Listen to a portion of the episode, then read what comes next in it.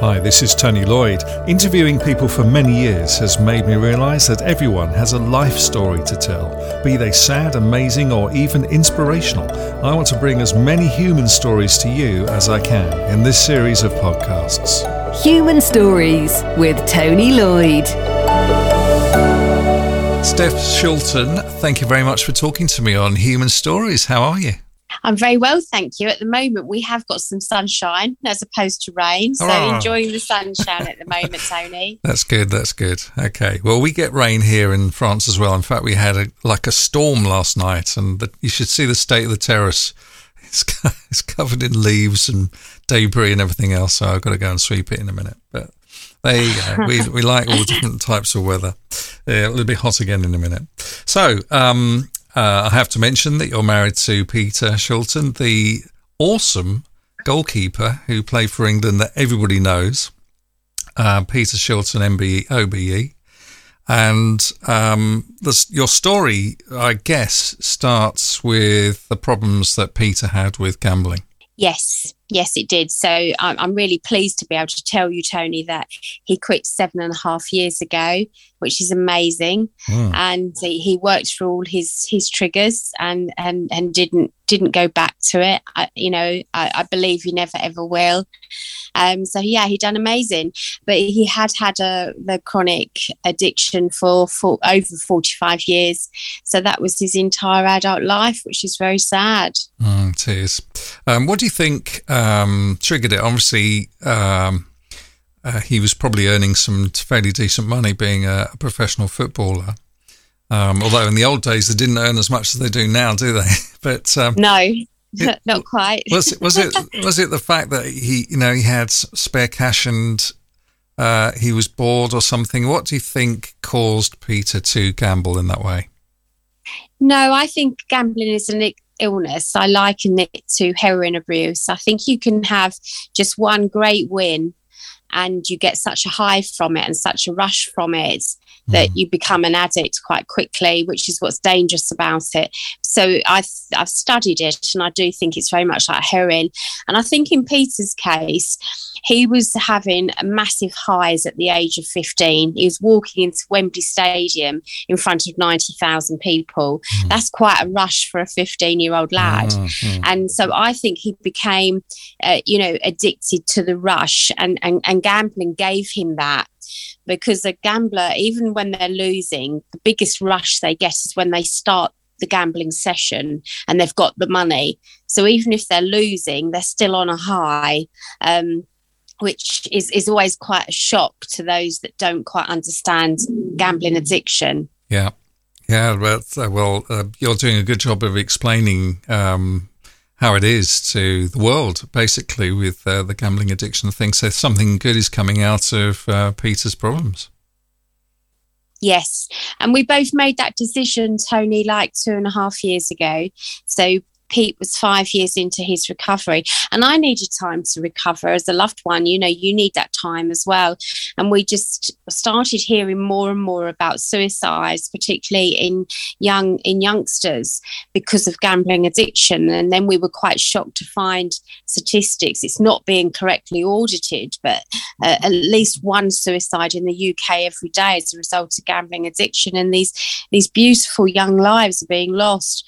You know, when you know they they could reach out for help. And then that's when we decided that was our only reason for coming out and speaking. Um, and we just thought we'd do one interview on good morning britain and that would be it but it's not. It's it's took us on a tremendous journey. Um, you know we've written books which offer lots of help and raise so much awareness. We know that we've saved some lives, um, we've certainly changed some lives, and it's, it's just been incredible. Um, mm. and, you know, so we're on that quest really. Um, so yeah, the time was right. You know, you can't come out and do something like that. It was so brave of Peter to do that, mm. um, especially being a footballer. And you know, you're quite right in in the the legend that he that he you know he is to come out and um, publicly talk about it for the first time in his life was incredibly brave. Yeah. But we know the good it's delivered. Yeah. Uh, these young people that you mentioned that are in trouble with uh, with gambling addiction, and and then they com- contemplate or carry out suicide. Why? Why is it because they run out of money, or they feel in such a their lives are a mess? What do you think triggers the suicides? Yeah, I mean, sadly, um, Tony, two, I think there's two massive symptoms of gambling addiction. One is the conscience. So the conscience completely suppresses. You know, so, you know, they, they don't feel bad about the lies that they're doing to try and get the money because the money fuels the addiction. That's hmm. the heroin to the heroin addict. And so I think, I think that's the, and then the other symptom is obviously debt. So I think with these suicides, a lot of that's come around because they do feel ashamed, which which is terrible that they're feeling like that. They feel they've got nowhere to turn. But a lot of the cases that we know of, they actually feel sorry, Tony. They actually feel that um, it's never going to go away. They feel that they're going to end up being an addict forever. They Right. can't find the way out because it's so powerful. People don't realize it's such a powerful addiction. Um, and we need to change the language on that, Tony. We, we need to understand that as the illness that it is. Yeah, sure. And um, do you think that um, you know the, these young people are, are more susceptible to turn to crime, for example, to try and find money to gamble with? No, not necessarily. There is a link, certainly, on fraud. Where, you know, we're, we're noticing, I'm certainly noticing, because a lot of loved ones are coming to me now, which is wonderful. Um, and I, I am noticing there's more fraud being done. So credit cards are being uh, being stolen um, from, but it's mainly from the loved ones that the addict does that from. All right. Um, so, because as I say, that they need the money to feed the habit. Okay. So I think yes, you're you're quite right. Crime definitely is, but it seems to be more in a fraudulent way. Yeah, understand. Um, as far as Peter's uh, problems concerned, I mean, how did you handle it in the early days, and did he try and hide it from you? Uh, what happened in in those days? Yeah, because gambling addiction is very secretive, it, and that's what's so difficult about it.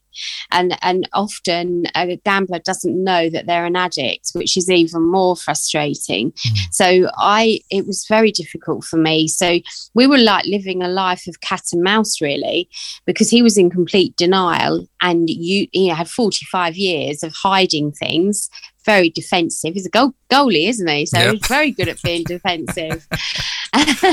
Absolutely. and you know so they're very good at hiding things. Um so as a loved one you know you you you you're tipping round and trying to evidence what your gut feeling is telling you. And i always say to people if you have a gut feeling go with it because you know it's normally always right. If you're thinking hold on they're going out on their phone too much they're spending a lot of time on the laptop very secretive and possessive with their phone Mm. you know money disappearing always hard up you know these are these are the key things that that you notice and i started to notice that obviously quite quickly the signs to look out for. Yeah, absolutely. Now, um, what advice would you give to somebody who is in your position, with your experience, uh, who has a partner who's addicted to gambling? reach out you know reach out. I i it was very very lonely time for me because of the notoriety of my husband.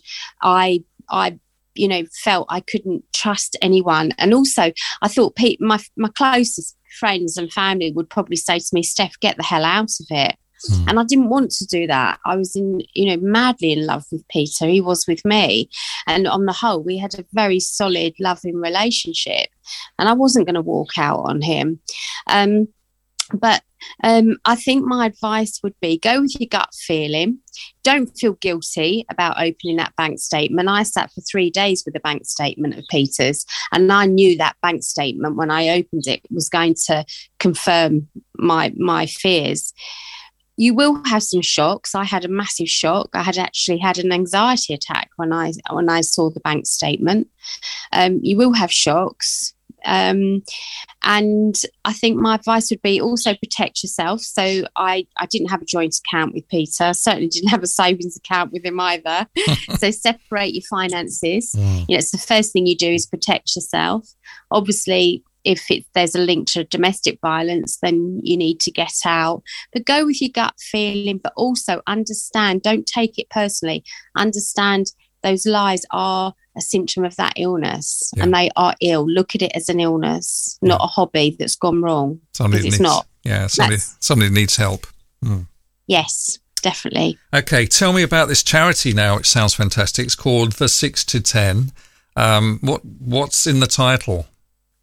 Oh, it's it's fantastic, Tony. Actually, um, it, the ARA is um, a a 30 year charity that it's that is is so experienced in all addiction.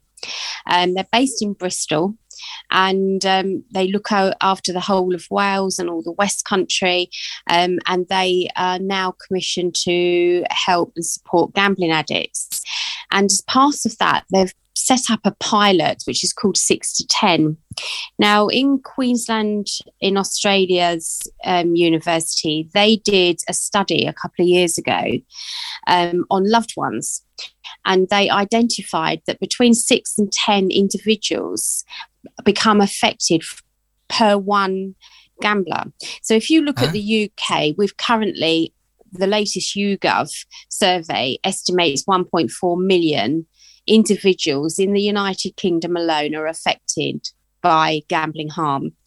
So if you times that by six to 10 p- individuals, there's a lot of people yeah. in this country yeah. and worldwide probably that are being hurt by gambling harm.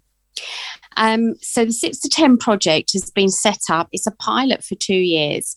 And what happens is you get assigned, I'm one of the um, project workers as well. So you get assigned to someone like myself. So a loved one phones in, they can come in directly or be referred in. You'll get someone like myself, and I talk you through all that crisis management. I'm there beside you.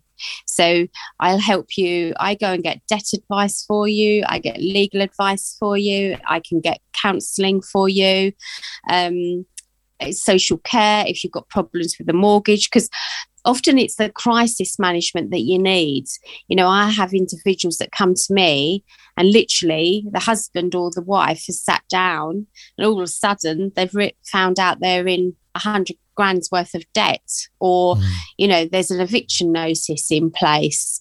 Um, so it's that crisis management. And it's so you get someone like myself for three months to help you through all that emotion and all that financial destruction because mm. it's probably the most traumatic thing someone will go through in their lives, yeah. you know yeah absolutely well that sounds so specifically um, targeted at um, the loved ones affected others i think is the phrase isn't it yes, it is.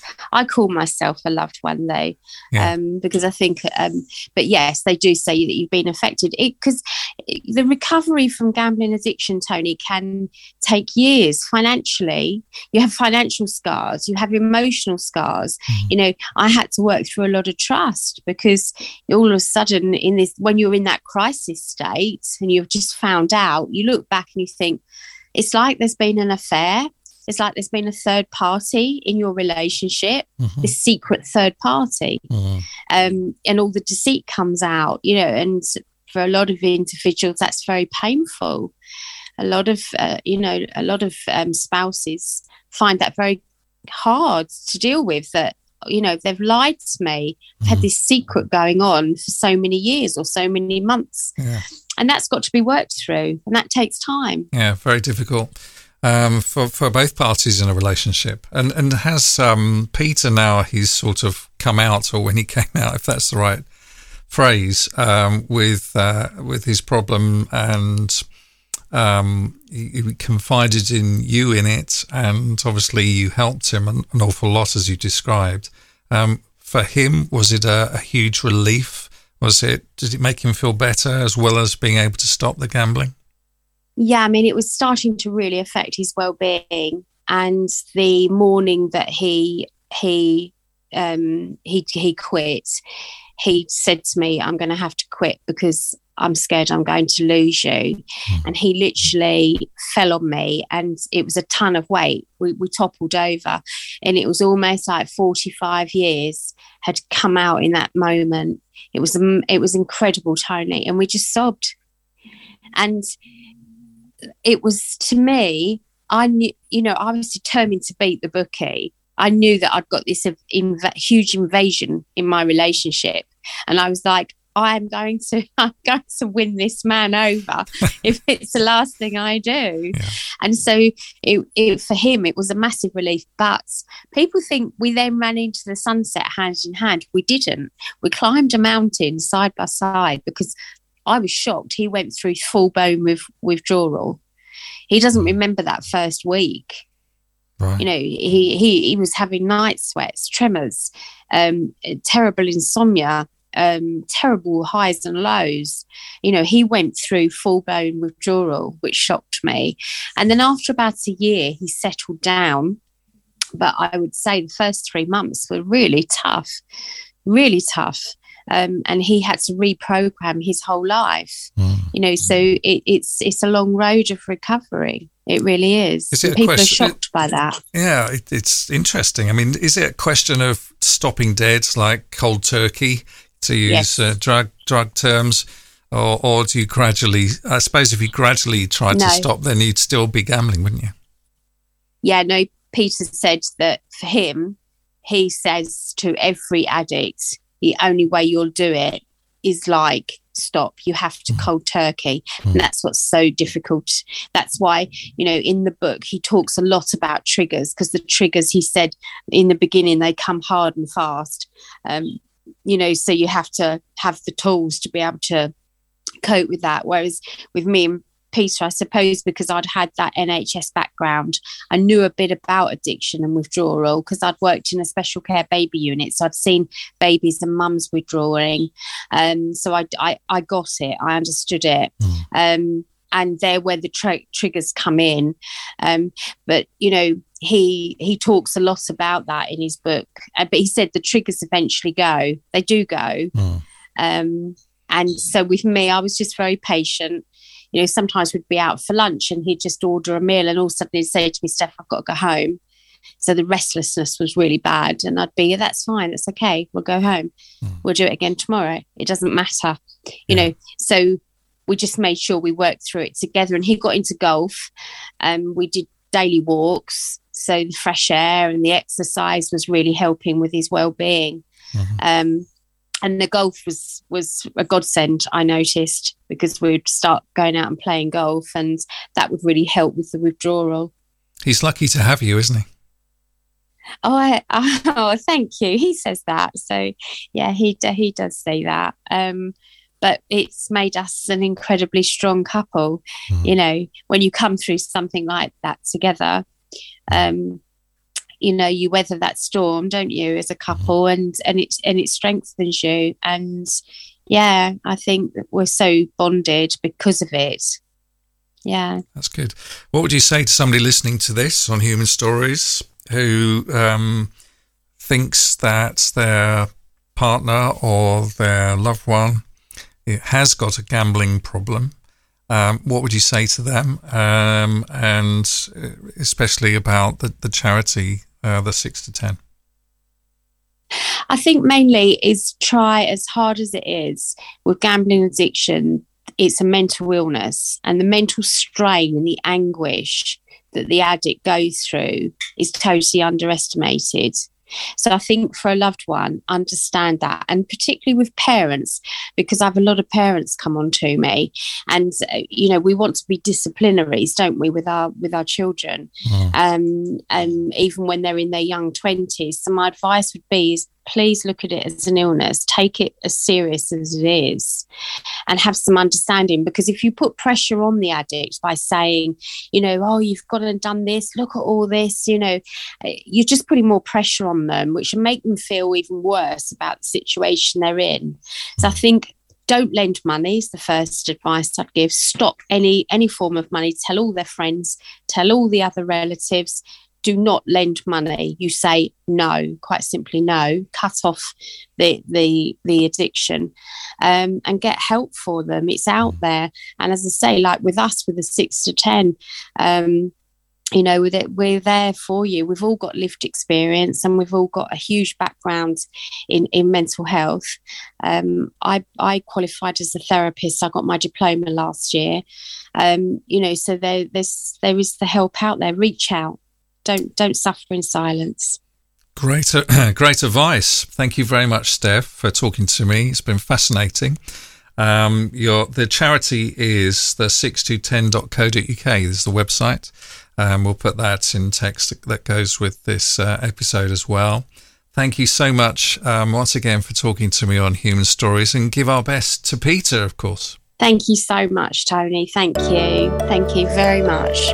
Human Stories is a free podcast with no fees paid to contributors in the hope that they'll inspire or help others. Get in touch if you have a story to tell. If you or your organisation would like a professional podcast series to reach your own audience, or if you'd like training so you can do it yourself, I can help. Go to TonyLloydRadio.com. Human Stories with Tony Lloyd.